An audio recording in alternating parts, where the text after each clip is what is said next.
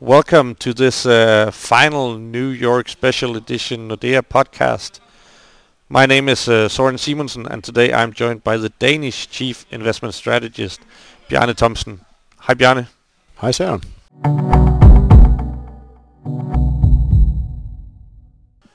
So we are once again recording from uh, Midtown Manhattan because you guys, uh, you along with uh, the other Nordic uh, chief investment strategists, on what I guess you could call an inspirational trip here in uh, New York.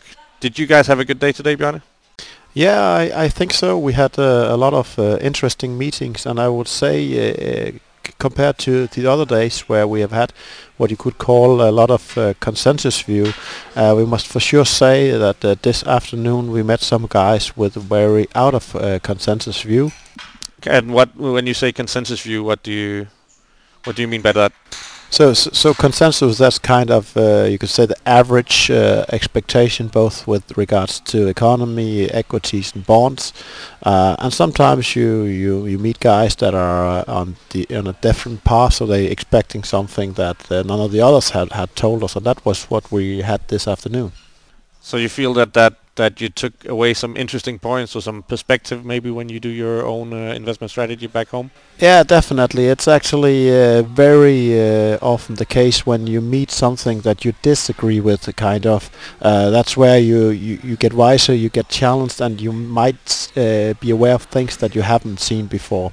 Very often we see that uh, that that investors only want to uh, to hear views where they get kind of confirmed in the views that had before, and I think that's a, big failure. I think it's much more important when you have a view try to talk to somebody which have uh, the opposite view because that's where you get challenged that's where you see if you are on the right path or if you should maybe adjust your recommendation and your investment view So it is actually possible to agree to disagree in the financial world, to talk about what the differences are and why people judge things differently, and then just say, okay, this is our opinion and this is uh, yours. yeah definitely and uh, this is uh, mostly why we're here. That is to, to get challenged by some others on our same level, and then actually somebody uh, which uh, have the the view from from US. It it might actually uh, differ how you view the world. Of course, we as as European people, we have one kind of viewing, kind of uh, Europe viewing the Nordics, and then our outsider view on, on US, and that is uh, very often the opposite uh, when we meet uh, people here who are uh, located in, in the US. And I guess also at least that's uh, one of the things that you guys mentioned uh, when we spoke uh, earlier today is about that uh, that that you guys are what you call strategists, which make a, a global investment strategy. But some of the people you've met here are more uh, regional or sector-wise uh, experts. I guess I don't know if that's what you call an economist or what the actual term is, but but it must be interesting to see their views on, on one specific uh, uh, area as well. Yeah, that's uh, that's often the case, and and when we uh, do these tours and, and plan them, we actually try to go for for real specialists because uh, being a journalist uh, ourselves, uh, we need to be be be challenged on on very deep things. So we actually try to meet people who have uh, very strong uh, focus areas.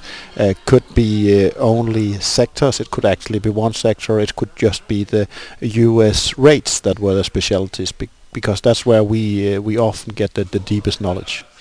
Okay, and uh, on that note, I'm really excited to get going on uh, on today's topic, where this uh, expert knowledge that you guys have gained might uh, might even show in this uh, podcast. Because uh, today we are going to talk about equities more specifically. Yesterday, I had the honor of speaking to your Swedish Swedish colleague Mikael Levin, who's the chief investment strategy in Sweden, and we talked about kind of the overall level of an investment strategy, which is put it put it a bit simply, but the separation between uh, bonds and equities. And today we're gonna dive more into to the equity side and look at uh, how we do uh, uh, the levels beneath, uh, which is primarily gonna be uh, regions and sectors. But if we um, but if we, we start by looking at equities and your trip here, what kind of inspiration do you get in return in relation to, to equities on a trip like this?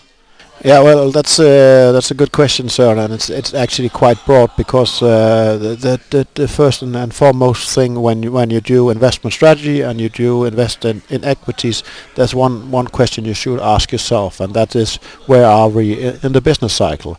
Uh, if you get the business cycle right, then you will uh, get the best uh, return over time. So so that's actually where we start out by uh, asking those we are together with, where do you see we are in, in the business cycle? Uh, and as you are aware of, and what we have talked about on, on previous podcasts as well, is the fact that we, we say U.S. economy as as the leader of, of, of the world economy is now entering the what we call the final phase, the expansion phase. So that's what we have discussed with with with, with of of of, of uh, the strategists and economists over here, and where if if they are agreeing or disagreeing.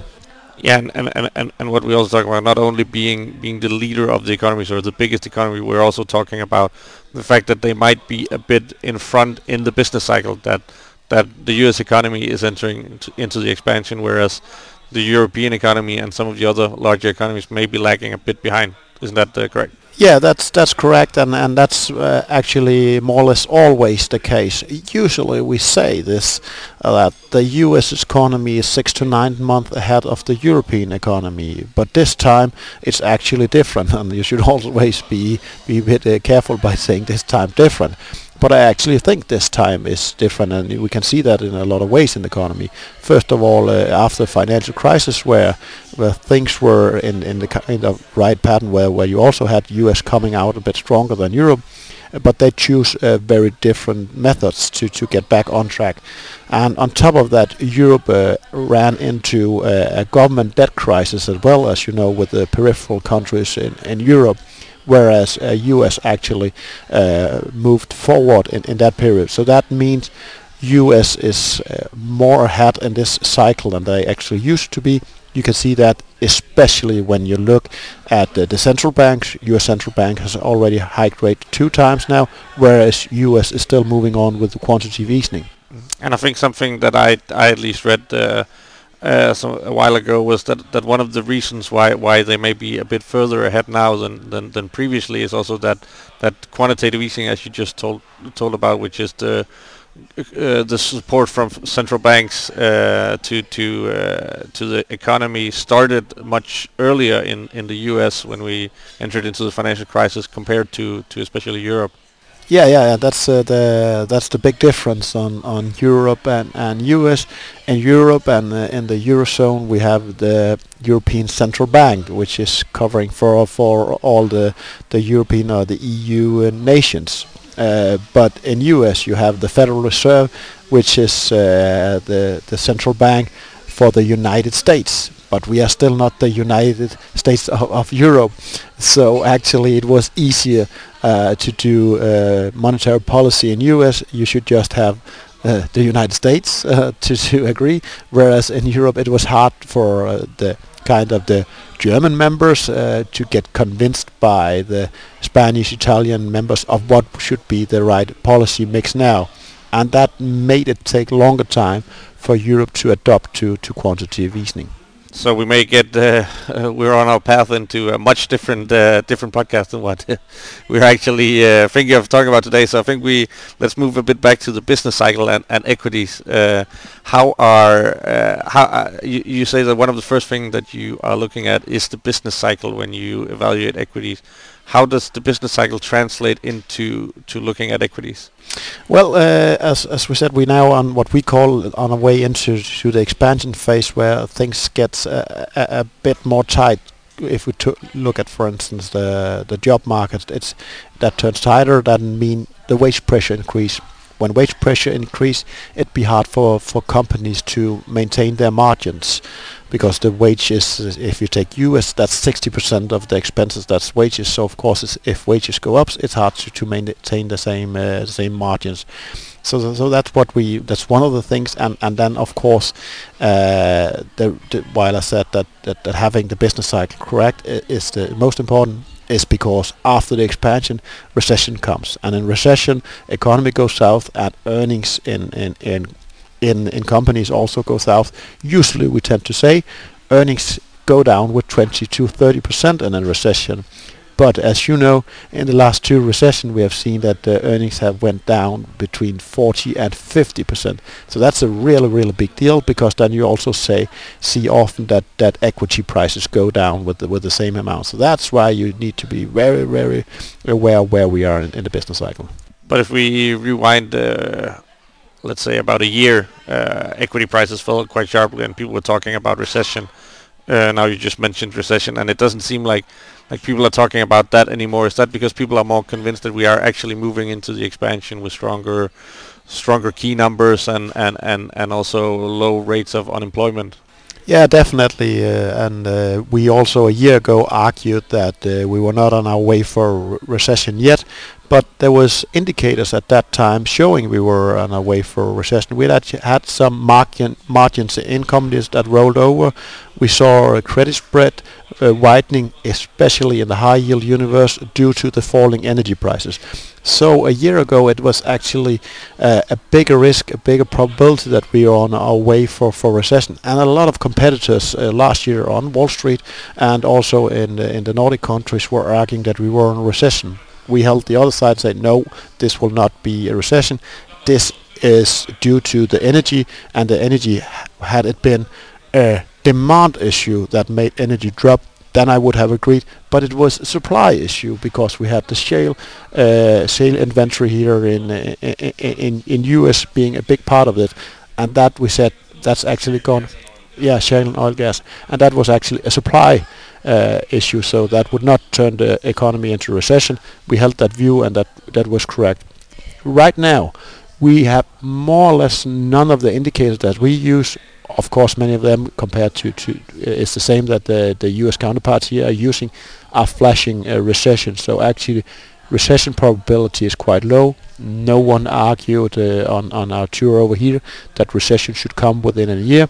So we have not discussed that this year. We have discussed more how are we in the expansion? How strong is growth going to be, and how much of this growth will turn into earnings growth?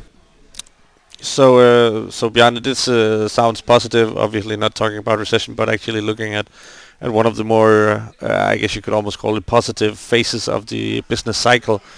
Uh, focusing on that, uh, what is our current view on equities then? Well, we are we are positive uh, uh, on uh, on equities, and, and, and people following these podcasts might have noticed that we have talked strongly about one thing, and that's uh, that's the earnings outlook for for equities, and that we have asked. Uh, I will say all of our, uh, our our counterparts here in New York about. So, what are their view, and and those being uh, more negative or positive, we have challenged them, uh, especially what will uh, what will the wage pressure do to margins, how will the top line uh, growth be, and of course, so the impact of energy because the energy earnings will. Uh, okay, take the analyst. They expect uh, this year the energy sector and the S&P 500 index um, is expected to grow earnings by 330 percent.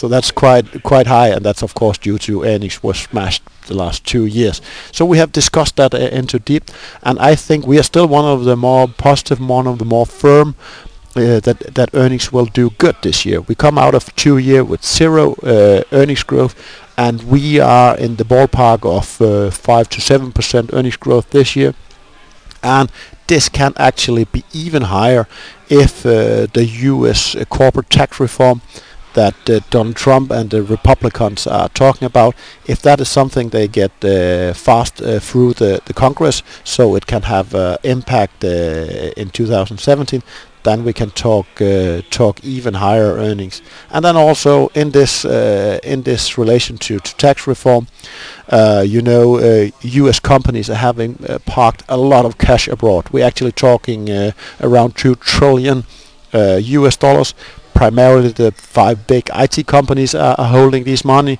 and then you have the healthcare sector. That's that's the two you should focus on here because those two have much more than the rest of the sectors. And uh, Donald Trump uh, and the Republicans actually want to bring those uh, money back to U.S. They don't do it now because then they will be taxed. As you also know, U.S. have one of the highest corporate taxes, so they they're going to change that. Uh, and there might be what you call a tax holiday. So if you said, okay, now in within the next year, next nine months, you can bring back those uh, those money, and that would be uh, on top of what we expect now, a, a positive uh, contribution. So uh, I guess that uh, th- those uh, positive notes on, on the equity side is also why we currently are overweighing equities compared to bonds in our advisory portfolios. Um, but w- if we um, if we move into something we also touched upon yesterday, the lower levels of, of creating an equity portfolio is to look at which regions in the world you should invest in and also which sectors uh, you mentioned the IT sector and healthcare sector and there are quite a few other sectors as well. If we start looking at the regions, currently our uh, our uh, view is that you should have a neutral uh, position in terms of regions why why are we being that? I guess I can almost say defensive right now. Yeah, that's a very very good question, Søren, and it's actually quite seldom that we are neutral across the board. And uh, as you were before the before the U.S. election, we actually had a quite huge overweight in, in Far East, where we see the biggest, uh, the best uh, growth potential. The earnings outlook is is good there, and they they should be able to to grow their margins, as we just talked about uh, recently and put on top of that, we have uh, the best uh, valuation there. And va uh, valuation that's uh, the the price of the the share compared to to the outlook for the company, or yeah, that uh, that's basically done on on more metrics. Uh, the most used that's that's the price relative to the earnings, but we also look at other measures, as you know, might know the price versus the book value, price versus the the, the cash flow, etc., etc. Fair enough. Please continue. Yeah, uh, and and and then Trump uh, came in as the surprise president, and and and if there's one thing that tr Trump has been very firm on, that's the trade policy. He wants to make America great again, and that's for him uh, actually getting some of the manufacturing jobs back to U.S. Uh, and I don't, from an economic perspective, see that as, as a good idea, and I don't think he will be successful about that. But if you want to do that, uh, as what he talked about, bringing up to 45% uh, tariffs on, on, on Chinese goods. Uh, that will be uh, will be very bad for, for both the economy and also for, for Chinese and, and EM equities in general. So that was why we why we said okay, uh, uh, investors uh, be be careful here. Even though you have all the fundamentals, if if we do the fundamental scoring on macro, uh, pricing, earnings, uh, valuation, monetary policy, that turns out with a positive result, should be a positive recommendation for for emerging market, especially Far East. But then you have Donald Trump on top, which is the joker right now. So don't be brave here. Uh, be neutral and then wait uh, until uh, till till Trump is is in the White House and see what, what policy he will uh, pursue and how much uh, the Republicans uh, will will will be willing to, to, to, to buy in on, on his uh, ideas here. Uh, and as you know, uh, this election turned out that we got an Republican president, we got the Republican majority in the Senate, we got the Republican majority in the House of Representatives. So they actually have uh, the power to rule. That's good for the overall economy, but that also means we could see uh, these trade agreements, whether it's uh, the NAFTA, it's Trans-Pacific, or whatever, it is, could could actually be changed. So so that's why we have said now stay neutral on the regions. So we're basically in sort of a waiting position, seeing what uh, what Trump, which path Trump actually uh, ends up uh, taking. Uh, but on that note, how how are we currently looking at a region like like the U.S.? I mean, we're here now, so so why not talk about that and uh, also with Trump and uh, a lot of other interesting things happening over here. Yeah, uh, I, I think it's it goes more or less without saying that U.S. equities, U.S. companies have, have done very good since the since the the, the, the global recession and the financial crisis in, in 2008, 2009. Um, that that that's fair, but it also means looking at valuation. U.S. stands out as the the the dearest uh, region, the dearest country, not only absolutely but also relative to Japan, Europe, and, and Far East. So kind of uh, U.S. Uh, from a valuation perspective uh, should indicate an underweight. But then uh, you have simply simply because it, it's quite expensive relative to uh, Yeah, and the U.S. uh, earnings uh, outlook is not superior to the other regions. So, with that note, we should actually look for other places to, put our money. But U.S. is actually also where you get the best quality. So where have you been more certain that you can get the earnings that is expected that the models are showing now? That is in the U.S. And then on top of that, if they're gonna do these uh, tax reform, that will give a boost. That will give a boost uh, uh, to the U.S. earnings because if they bring back some of the money that they have abroad, uh, then they will actually pay them out to to investors, uh, whether it's going to be dividends or they will going to buy back some of the shares. That will be positive. So so that is uh, something that we uh, have discussed very much this week, and we will continue to discuss when we c- come home and discuss that nordically. Uh, how will the effects be beyond that? And that actually justifies having these position in US, despite the fact that they are they are dear when we are looking at them from a valuation perspective. So is it your impression generally that that that the American view, which I guess generally you can say the the people that you've met this week are looking uh, from, and the, the the European or Nordic view that we have, is it sort of the same, or are people looking from from inside the U.S. and out, uh, looking at the world differently right now? Yeah, uh, we have met people this week uh, who are both arguing for overweight uh, U.S. equities and some also arguing for for, for underweight uh, U.S. equities. I would say that that uh, if you should take anything general uh, from from this too, that is a more positive uh, note on on U.S. uh, U.S. equities. So so relatively more positive than negative. But I also know that that that there has been something about the American view about Europe uh, in the in the in the last uh, period of time at least. Could you could you tell me a little bit about what what it is that that the Americans have seen in Europe? Yeah, that's uh, actually a good point because that's one of the, the, the takeaways I will do on, on this tool.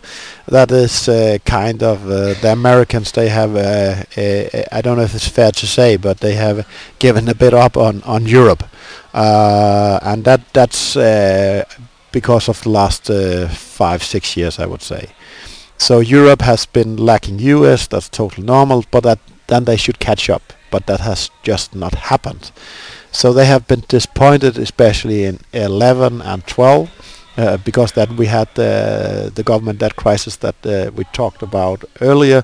So European uh, equities underperform. Then afterwards, we said so. Now it's it's it's time for uh, for Europe, but then the growth just disappointed in Europe. Then we got uh, all the currency effect afterwards. Then we saw commodity prices were going down. That affects especially the UK equities because they have a they have a larger share of Europe and commodity companies. On top of that came uh, uh, the oil price drop affecting Europe more than US. So after so many years uh, where Europe had disappointed, margins in Europe have not uh, nearly picked up as much as they have in US. So the potential would be there, but we have just not seen it. And then what the Americans can see today, they look to US and then at Europe and say, okay, we are tired of you, Europe, and what will 2017 bring? Then they come up with what they can see. That's the Brexit. So the Brexit, how's that going to pay out? We have Theresa May being quite harsh these days in her statement about this hard Brexit. Then they say, okay, then you get this uh, Geert Wilders in, in Netherlands, another election coming in uh, in March, and then you have the French election, first round end of uh, April, second round in May, where we could end up with Marine Le Pen, and would that be the end of uh, the euro? And just to make it even worse, on top of that, you have the German election in in, in September. So that's like uh, the the the, uh, the U.S. view. If you're here on Wall Street, I say, okay, we don't want we, we cannot overcome more Europe, so we will actually stay out of Europe more or less. That is a that's an interesting view, which is uh, definitely not the same as we we have. I I assume. No, it's definitely not the same, and one should be aware of. I totally subscribe to. We have a heavy, if you can call that heavy political calendar, uh, but that's not gonna change the, the fundamental view because if I look at okay, oil prices, uh, commodity prices are not dropping anymore. Now we get the tailwind from uh, first we had a, a weaker euro last year, a much weaker British pound. Those uh, competitive advantages we have gained in that will now turn into, into positive, and we have a much more free capacity of Europe meaning, for instance, that the European job market is not nearly as tight as the US, so we won't see the same uh, earnings pre- uh, sorry, not earnings, but uh, wage pressure in Europe affecting the margins uh, negative. So I can actually see a lot of positive things uh, uh, for Europe. Top that with that the financial sector usually the relative performance of financial is the same as the relative performance of Europe having a big financial sector. So fair enough. After a lot of years where the financial sector were lacking, Europe were lacking.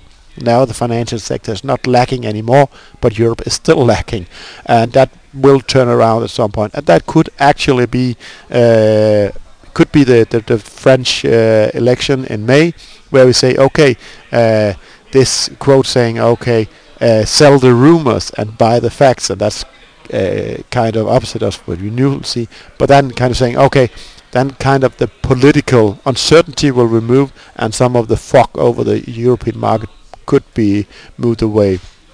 On a shorter note, focus on European earnings. Uh, they are not as far in the earnings season for Q4 as uh, as US is, but that will be the key focus. So focus here when we enter February, when the reporting season in Europe uh, takes takes up speed. Focus on both earnings growth and also on margins.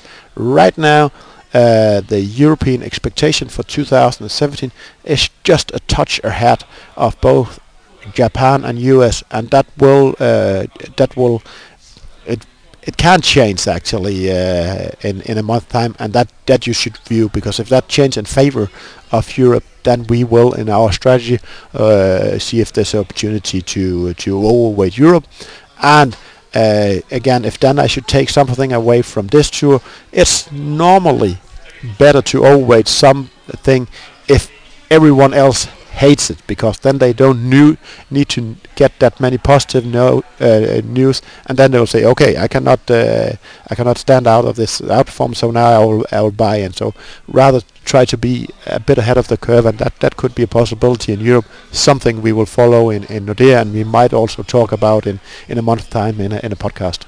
Is that uh, what you call a contrarian move in financial sectors? I know that's something you uh, read about a lot. Like, okay, saying people don't want to be here, I'm gonna go here, and then I expect the equities to rise at some point. Yeah, just as we talked about, uh, be aware of the business cycle. You should also be aware uh, where where are all your, your competitors. Uh, so if uh, if something is is hated, if, if, if it's sold off a lot, you should be aware that uh, even small political changes can change the picture. That was also the case if you take Brazil uh, last year. Uh, after three very, very, very bad years, everybody was out of uh, Brazil and Latin America, and even with small signs of political change. Uh, remember, Brazil was in recession last year; is probably still in recession. And still, that was the best equity market uh, last year, and that was just because of political change. So it can also be a bit about about picking up momentum you see a few good things and then people start to focus more on the positive side maybe. Yeah and that's that, that's like we have actually a cocktail now or when we run through the, the, the investment models we actually have the positive things for, for Europe. But then we know we have this uh, political environment which is just uh, keeping uh, investors uh, away from Europe. And, and that's why focus on, on margins earnings now uh, because then actually I would argue political political environment will end up being second. uh, when we get uh, further into that this year. All right. So that was it for the regions. Uh, let's move on and talk a bit about the sectors, which is more splitting the the different companies into different categories. Uh, what what's our uh, sector exposure right now? What are we looking positively at, and what are we more critical about? Yeah, again, here you should uh, should start out um, by saying where are we in, in the business business cycle, and usually if we are in the expansion phase and in this early part of the expansion phase, uh, the sector pattern is, is is shifting a bit. So usually it will be the more uh, inflation um, inflation like sectors like uh, energy, uh, materials that will get into focus, and partly partly financials based on how how rates are moving, and then also uh, healthcare starts to, to get back on, on, on stage here. We argue that uh, both energy and, and materials it's, it's a bit too too soon. And also as I told you there's high expectation for energy growth uh, this year and that's already the prices. So that's why we, we stay neutral on on those sectors as we are right now. And then we are focusing a bit more on the IT sector uh, where we see uh, uh, probability high that this uh, renewed optimism in, in U.S. and tight uh, labor market will turn into more investment in what we call capital goods, and that could be new IT equipment. When we look of the IT equipment, the age of IT equipment in U.S. companies, it's actually quite old. We have we need to go many years back to see the age of, of the general average uh, IT equipment be as old. So when they're gonna do substitute uh, labor in, into capital goods, they can gain some efficiency in investing in new IT uh, equipment. That's what we're looking for. So we have uh, some of the highest earnings expectations for IT this year, and coupled with an attractive uh, valuation, uh, is a good uh, thing to, to to overweight IT now. Then we have the healthcare sector. It's actually not that that often we see what we saw la last year. Healthcare was at, at the the worst performer last year uh, in in a year where we actually were not in a, a very strong expansion uh, and and not in a, in a strong downturn as well. So and that was not due to what we call fundamentals. It was not due to macro. It's not due to bad reporting. Not due to bad earnings. It was due to the risk uh, of political environment changing in U.S. being uh, whether it was Bernie or, or Hillary uh, talking hard on uh, on on pricing of, of, of drugs in in the US and that uh, that should should change. Uh, that sent the, the the valuation low and via via prices on on healthcare sector, and we think that was overdone. So very much negative is in prices now. But we've actually seen Donald Trump pick up the same discussion uh, after after Hillary kind of left it when she lost. Uh, you're, you're perfectly right here, Sean, and that's what we have uh, asked uh, all all the guys here on, on Wall Street. So how much will uh, Donald Donald get through the through the through the Congress if he want to to continue with this idea. He actually said it two times. He said both right after he was uh, appointed Man of the Year with with Time. He said that in the in the interview afterwards that he would go for for drug prices, and he said it in his first official speech uh, after uh, after the presidential election also. So twice twice he has said that now, and that's something that we are very focused on. But also after this week and after the research we've done ourselves, uh, we still think that uh, relative to the pricing and, and earnings, that is superior. So that's why we keep an overweight on on healthcare. How are the American uh, counterparts that you've met with here taking that view? Are they in agreement with you? Are they? Uh yeah, that's actually what splits uh, Wall Street the most. If we should point at anything, uh, I, I, think if we should say a, a, bit short that either they are positive on healthcare or they're negative on on healthcare, and so we have had uh, quite a tough and deep discussion uh, with our counterparts here in the US on, on, on that area and uh, I will actually say uh, I get uh, get out of these days with a with a stronger view that we are on, on the right path with with with overweight in healthcare, but of course something that we will will follow up on in the coming time and then I, I, I, don't think you should underestimate the, the lobby that that that, uh, that the pharma companies have here in U.S., which is also quite uh, close connected to much of uh, of the Republicans. So it will be very very hard. It will be take time. Uh, to get uh, through to legislation, and, and that's why I think it's still a very good time to to overweight healthcare. So if we should try and sum this discussion about equities up, it seems like uh, we are overall positive because we see some some healthy growth in in the companies, uh, hence also should see it in the equities. But we are still in sort of a, a vacuum where political turbulence may may not not necessarily decrease the prices of, of shares, but at least hold hold their increases uh, a bit behind. Is that sort of yeah it's it's very hard uh, to, to determine what will happen tomorrow and after tomorrow in, in a very short time. But if we're looking three six nine months ahead yeah uh, I definitely see uh, equity prices go higher. And if we should try to to, to give a kind of sense uh, everybody will uh, look at the inauguration of uh, Trump tomorrow try to figure out what does he say in his uh, speech and is there any hint of anything. But that had at least his, I think his inauguration had had hold back uh, equities here in general. We have for sure gotten a lot of good confirmation on macro figures, earnings figures. First result from the U.S. company reporting on Q4 is positive. Have we not seen yet into the prices? So uh, actually, we could see okay with uh, his uh, inauguration done tomorrow, we could be be in for a very good period on on equities. Bjarne, that was uh, basically everything I uh, brought with me today. Thank you so much for taking a bit of time for your from your Thursday night here in uh, in New York. Uh, it was a pleasure, Søren. So thank you. So this concludes the New York Special Edition Nordea podcast. There's been uh, three different podcasts. This is the last one.